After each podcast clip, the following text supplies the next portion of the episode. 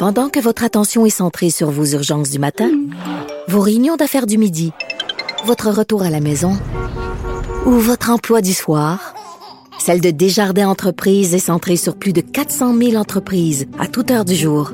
Grâce à notre connaissance des secteurs d'activité et à notre accompagnement spécialisé, nous aidons les entrepreneurs à relever chaque défi pour qu'ils puissent rester centrés sur ce qui compte, le développement de leur entreprise. Antoine Robitaille. Le philosophe de la politique. La joute politique ne colle pas sur lui. Il réussit toujours à connaître la vérité. Vous écoutez là-haut sur la colline. On le sait, le Québec a un urgent besoin d'enseignants, notamment des suppléants. Récemment, le gouvernement espérait même convaincre euh, environ 800 jeunes profs retraités pour qu'ils prennent, reprennent du service dans les écoles. On va aller voir une, une enseignante universitaire retraitée, ben presque, c'est Marois Risky, députée libérale de Saint-Laurent. Je ne suis pas encore retraitée, je suis euh, en congé sans solde pour service public. Mais vous êtes la critique en matière d'éducation, mais vous êtes aussi cette semaine une enseignante suppléante. Oui, alors euh, c'est la semaine en comté, donc on est dans nos circonscriptions. Euh, mais comme vous savez, nos bureaux de comté sont fermés présentement dû à la COVID-19. Par contre, j'ai entendu l'appel qu'il manquait énormément d'enseignants et que la banque de suppléance présentement elle est vraiment vide. Alors, il manque euh, des, des suppléants pour venir euh, aider le réseau d'éducation. Donc, j'ai levé la main. J'ai répondu présente. Vendredi dernier, j'ai appelé mon directeur général, Dominique Bertrand, de la commission scolaire Marguerite Bourgeois. Et j'ai offert des services euh, pour la semaine. Bon. Puis vous avez commencé lundi? Non, mardi, mardi. congé. Donc, C'est vrai, lundi, c'était congé. Mardi, j'étais au poste, donc on m'a fait d'abord une belle visite de l'école pour vraiment mieux comprendre euh, c'est quoi les aspects de l'école. Et euh, par la suite, en après-midi, j'étais dans une classe euh, d'accueil. Et aujourd'hui, j'ai eu ma première classe toute seule. comme une grande, alors j'avais la classe de cinquième année. vous leur, leur avez pas enseigné du droit fiscal, là? Non, non, non, mais quand je leur ai dit que j'étais avocate, ils ont eu peur. Ils me croyaient pas. Ils me disent, vous avez quel âge, madame? J'aurais dit 35 ans. Mais vous êtes donc bien vieux! Vous n'avez pas d'enfant? Pas encore! Moi, ma mère en a trois, qu'est-ce que vous attendez? je vais vous dire, on sait vraiment dire la vérité par les enfants. C'est des enfants de cinquième année, c'est ça? Oui. Avez-vous des, de la discipline à faire? Parce que là, il y a plein de règles sanitaires en place dans les écoles. Comment ça se passe?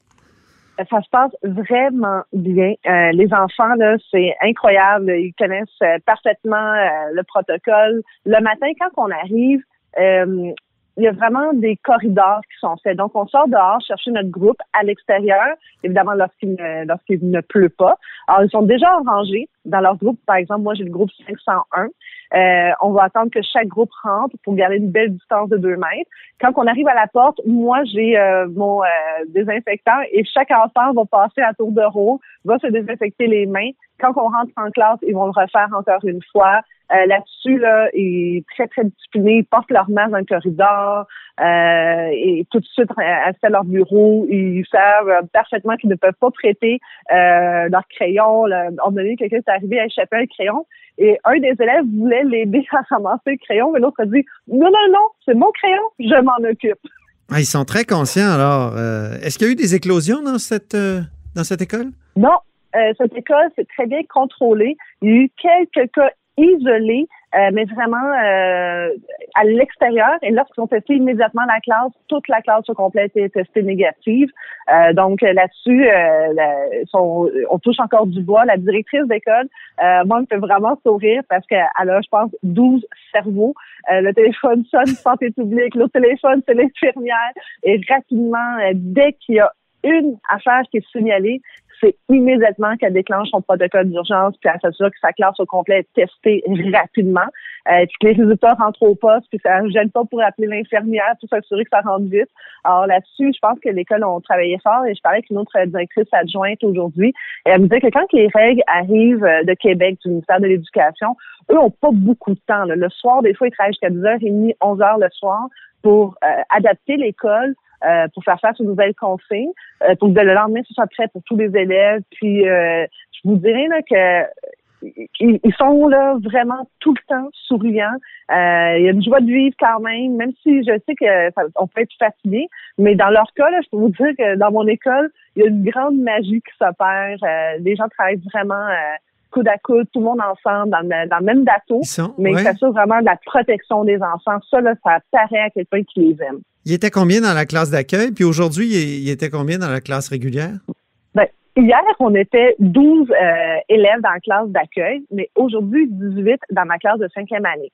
Euh, par contre, je vous dirais que la classe de 12 enfants en classe d'accueil était plus euh, demandante que ma classe de 18 en classe régulière. ah oui, pourquoi? Parce que- oh oui. Là, la classe d'accueil, là-dedans, il y en a plusieurs qui apprennent le français. Euh, et qui partent, euh, par exemple, euh, qui arrivent de Syrie, d'autres qui, euh, carrément là, euh, le chemin du migrant qui est parti d'Afrique, mais qui passé par le Brésil pour remonter jusqu'au Québec. Alors, c'est tous des parcours différents, donc ils ont des bagages différents. Alors, euh, l'école travaille non seulement sur la francisation, mais aussi sur l'adaptation sociale. Et la directrice était vraiment fière, et avec raison, de sa classe. Elle a une autre classe qui s'appelle la classe kangourou. Alors, la classe kangourou, là, pour ceux qui connaissent pas ça, c'est vraiment génial.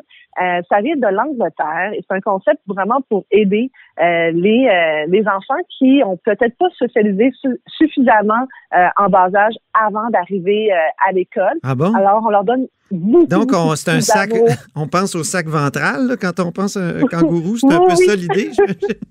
C'est vraiment ça. Ils mangent en kangourou, donc on mange en famille.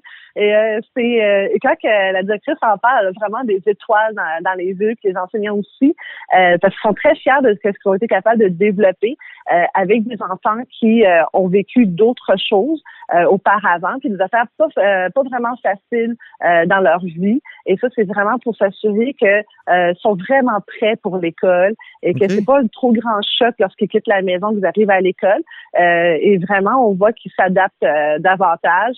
Euh, et c'est moi, j'ai vraiment trouvé ça très, très chouette, la classe kangourou. Ben oui, c'est des gens qui donc, qui n'ont pas socialisé, c'est ça? Ils, ils ont, ils ont comme été laissés de côté ou quoi? Ils- Ben, ça peut être ça. ça Est-ce que les besoins affectifs doivent être davantage euh, OK. comblés? Et là, ça prend vraiment une attention plus que particulière. C'est faut les chouchouter pour reprendre euh, euh, l'expression euh, de la oui. Et, euh, et c'est vrai qu'ils sont chouchoutés euh, avec euh, beaucoup, beaucoup de, de soins. Et euh, hier, mais même aujourd'hui, orthopédagogue, orthophoniste, la conseillère, la conseillère en orientation aussi présente. Euh, et on voit qu'il y a vraiment une dynamique dans l'école. Euh, par exemple, moi aujourd'hui, dans ma classe de cinquième année, euh, une chance que j'avais aussi l'orthopédagogue qui est venue. Euh, elle, a travaillé avec trois élèves qui ont besoin d'une attention plus euh, accentuée, par exemple en français. Alors là, elle, est- elle, est- elle quitte avec eux pendant une heure pour travailler davantage. euh, et euh, là, eux sont contents. Alors, ils partent euh, tout fiers avec l'ortho- l'orthopédagogue. Et quand ils reviennent, euh, le sourire aux lèvres, ils reviennent avec leur groupe.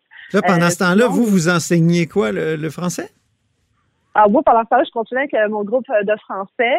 Euh, et en après-midi, on a terminé avec les mathématiques et les divisions, puis les, euh, les, les nombres premiers. Donc, même moi, j'ai revisité les nombres premiers. Ah oui? Oh oui, ça fait très longtemps que je n'avais pas parlé des chiffres premiers. Donc, je vais Ah oui. faire une petite mise à jour pendant euh, la, la pause du lunch. Ça, quand on a des enfants, justement, on, on revisite bien des, des contenus comme ça qu'on avait un peu euh, oubliés. Et je me demandais, Marois Risky, vous qui êtes très critique euh, du ministre et tout ça, est-ce que vous, quand on découvre le terrain comme ça, on se rend pas compte que parfois on en demande beaucoup, qu'on est trop critique ou l'inverse? Euh, euh, moi, j'ai peu vu ça comme une belle expérience pour moi pour voir les bons coups, puis voir qu'est-ce qui, euh, ce qui peut vraiment être euh, utilisé. Puis moi, ce que j'ai aimé, autant hier qu'aujourd'hui, ça a été le terrage. Moi, par exemple, on peut me qualifier de jeune enseignante suppléante. Oui. Et euh, on est un peu intimidé, pas, devant une classe de tout petits qui ont plein de questions, puis que nous, OK, on arrive, on connaît pas nécessairement tout dans l'école et le fonctionnement. Mais d'abord, par exemple, à un moment donné, la directrice adjointe qui vient avec moi en classe euh, pour faire ce qu'on appelle un jogging d'écriture. Alors, un jogging d'écriture, Ah oui. euh, par exemple, vous, M. Robitaille, qui fait beaucoup de courses, je le sais, de la de jogging d'écriture, là, c'est un sport euh, C'est quoi? on demande aux enfants, on fait fonctionner euh, leur imagination. Donc, ils doivent choisir un thème et pendant 10 minutes, ils doivent écrire le maximum de mots pendant 10 minutes. Alors là, là, c'est vraiment, on fait appel à leur imagination. Il n'y a pas de limite. Il faut qu'ils continuent à écrire pendant 10 minutes sans arrêt. C'est une compétition de mots. Et à la fin, on calcule euh, celui qui a, eu, euh, qui a écrit le plus de mots en 10 minutes. Alors aujourd'hui, c'était 184 mots, le grand, euh, Ah le, grand chiffre. Est-ce que c'était bon? Oui, il y en a une, là, ça rimait, là. Alors, quand elle nous a lu son, son, son, son texte, nous, au début, ben, je voyons, elle a réussi à elle, en plus de ça, est allée euh, une étape plus loin. Elle a même fait trimer chaque phrase avec la suivante. Ben, voyons donc. Euh, oui, et euh, c'était au fond un hommage à un élève de sa classe. Ah bon? Alors, là, après ça, nous, on dit, OK, entends-tu d'un garçon dans la classe? Et la réponse était oui. Et là, nous, on a trouvé c'était qui dont elle parlait. Mon Dieu, on assiste à la naissance d'une idylle? Peut-être. Là, la. Bon.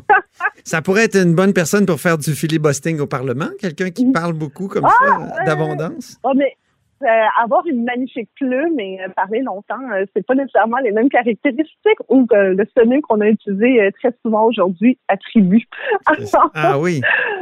Mais pour répondre à la question, moi, une affaire que j'ai beaucoup aimée, c'était le terrage. Et je réfléchissais à tous les enseignants, les jeunes enseignants qui, dans les cinq premières années, quittent la profession parce qu'ils sont épuisés. Et ceux qui sont retraités, on l'a vu cette année, beaucoup de départs à la retraite hâtive je me suis dit, si on était capable de jumeler les nouveaux euh, enseignants avec les plus anciens, euh, peut-être qu'il y en a qui resteraient plus longtemps dans la profession. Est-ce que ça se fait pas déjà dans les dans les stages? Parce que quand on étudie en, pédagogie, en enseignement primaire, il me semble qu'il faut faire beaucoup de stages maintenant.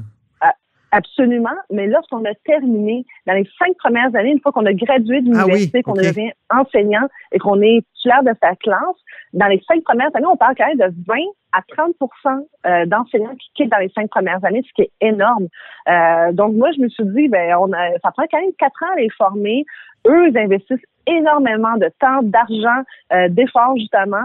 Euh, et malheureusement, après cinq ans, on voit qu'il y en a beaucoup qui décident de quitter pour différentes Mhm. raisons, mais il y en a qui disent aussi parce qu'ils sont épuisés après cinq ans. Euh, la charge est quand même importante. Les classes sont vraiment euh, très diversifiées, donc euh, on a besoin d'aide. Et moi, je trouvais que quand l'orthopédagogue ou que la directrice adjointe est venue me, prêter main forte dans ma classe, mais même moi, ça m'a donné un coup de main. On était capable vraiment de, se séparer euh, quelques sous-groupes et de mieux travailler avec l'élève, euh, les élèves, euh, de s'assurer qu'il n'y a personne qui, a perdu le rythme et qui a arrêté de suivre dans sa classe. On discutait tout à l'heure, puis on se demandait, vous vous demandiez pourquoi on n'allait pas chercher non seulement des enseignants à la retraite, mais on pourrait demander à des écrivains, des, euh, des comédiens qui sont, euh, qui sont actuellement sur le carreau à cause des règles de la COVID. Euh, pourquoi ça se fait pas? Ben, bonne question. Moi, il y a à peu près euh, environ un mois, j'ai vu une publication de Sylvie Payette sur sa page Facebook où elle, elle rappelait qu'il existait au Québec un programme, la culture à l'école. Donc, c'est les écrivains qu'on invite à venir donner un coup de main. Donc, ça peut être une suppléance ou venir faire de la lecture. Euh, en classe et je me suis dit mais pourquoi on va pas plus loin dans euh, suite à cette magnifique idée de Sylvie Payette? Euh, on a aussi des, des, comédiens qui pourraient venir euh, prêter main forte ça peut être une journée, une demi-journée même, parce que le français, on peut l'apprendre de, de, différentes façons. Puis même, moi, aujourd'hui, dans ma classe, j'en ai une qui aimerait devenir comédienne. Alors imaginez si on avait un Vincent Graton qui débarque à l'école oui? et qui, prend, qui, prenait, qui prendrait une demi-journée. Si même les députés sont capables d'enseigner. Ben oui, mais je pense que Vincent Graton sera encore meilleur que moi. Alors, mais ça peut être super intéressant. Et on pourrait avoir ici des gens qui, on a vu, les salles de spectacle sont, sont fermées. Mhm. Mm -hmm. Alors, si on est capable d'avoir ceux qui ont du temps à donner, euh, c'est peut-être le meilleur moment, c'est maintenant, parce que je peux vous dire, les banques de suppléance sont vraiment vraiment vides. Mais et oui. c'est là qu'on a besoin de vous. On a besoin. Et écoutez, hier, il y a même euh, une médecin euh, qui est venue donner euh, sa, sa journée au complet hier euh, pour venir aider. Puis elle, elle faisait avec moi en matinée, on faisait les masques, euh, on préparait vraiment des paquets de masques procédures euh, pour les enseignants. Mais après ça, l'après-midi, elle est allée en maternelle expliquer aux jeunes c'est quoi les microbes. Alors, c'est, je vous dis là, euh, c'est le meilleur moment pour lever la main pour euh, l'école. Euh, on dit que ça prend Mhm. un village pour élever un enfant, c'est vrai. Et là-dessus, j'espère sincèrement que tout le monde va entendre ce message. Et c'est vraiment pas compliqué. Euh, c'est sûr que vous allez... Est-ce qu'il y a d'autres députés qui font ça, Marois Risqué? Est-ce qu'il y a d'autres députés? Pas à ma connaissance. Pas à ma connaissance, mais c'est vraiment selon l'agenda de tous. Euh, moi, j'étais capable vraiment de libérer ma semaine et maintenant, je vais voir euh, soit mon lundi matin ou mon vendredi après-midi parce que euh, je quitte le lundi fin d'après-midi pour Québec et je reviens le jeudi soir euh, vers 11 heures le soir. Alors, soit je vais donner mon lundi matin ou mon vendredi après-midi, je vais le donner à la même école parce qu'évidemment, on essaie d'être attitré à la même école, un pour éliminer le, transfert de personnel le, plus possible. Alors, ça, ça semble pas beaucoup une demi-journée, mais des fois, ça fait la différence dans une école. Euh, en terminant, êtes-vous pro euh, pour euh, qu'on passe l'Halloween ou contre, vous qui êtes la critique en matière d'éducation? Puis comment ça se passe? Est-ce qu'il y a un débat au sein de l'école? Il n'y a pas vraiment de débat au sein de l'école. je peux vous dire que l'an dernier, on a annulé l'Halloween pour beaucoup moins, soit la pluie. Alors, je pense que cette année, je vais attendre les consignes de la santé publique. je crois qu'on peut. J'entendais ce matin des gens parler de différentes façons de passer l'Halloween. Il va qu'on soit très créatif. Euh, c'est important quand même que les enfants euh, gardent euh, certains certains événements qui leur sont à cœur. Et moi, je suis une fan finie de chocolat, donc c'est sûr que malheureusement, je vais voter pour oui, en espérant que la santé publique donne son aval. Mais là, avez-vous reçu des pommes, vous? Parce que habituellement, à l'enseignant, on donne une pomme, c'est une sorte de tradition. Ben, vous savez que moi, je suis d'origine marocaine. Alors aujourd'hui, on distribuait des clémentines du ah, Maroc. bon, c'est sympathique. ben, donc, il n'y a pas eu de poste, mais euh, non, euh, j'ai pas eu de pommes, mais on, distribue, euh, on distribue présentement des clémentines. Et j'essaie de faire mon gâteau à l'orange et coconut pour distribuer vendredi en récompense. Noix de coco, Marois. Noix de coco. oui, et orange quand même. OK. Merci beaucoup. Ça fait plaisir. Alors, c'était Marois Risky, députée libérale de Saint-Laurent, et cette semaine suppléante dans une école dans son comté. Et c'est tout pour nous à La Haut sur la Colline aujourd'hui. N'hésitez pas à diffuser vos segments préférés sur vos réseaux et revenez-nous demain.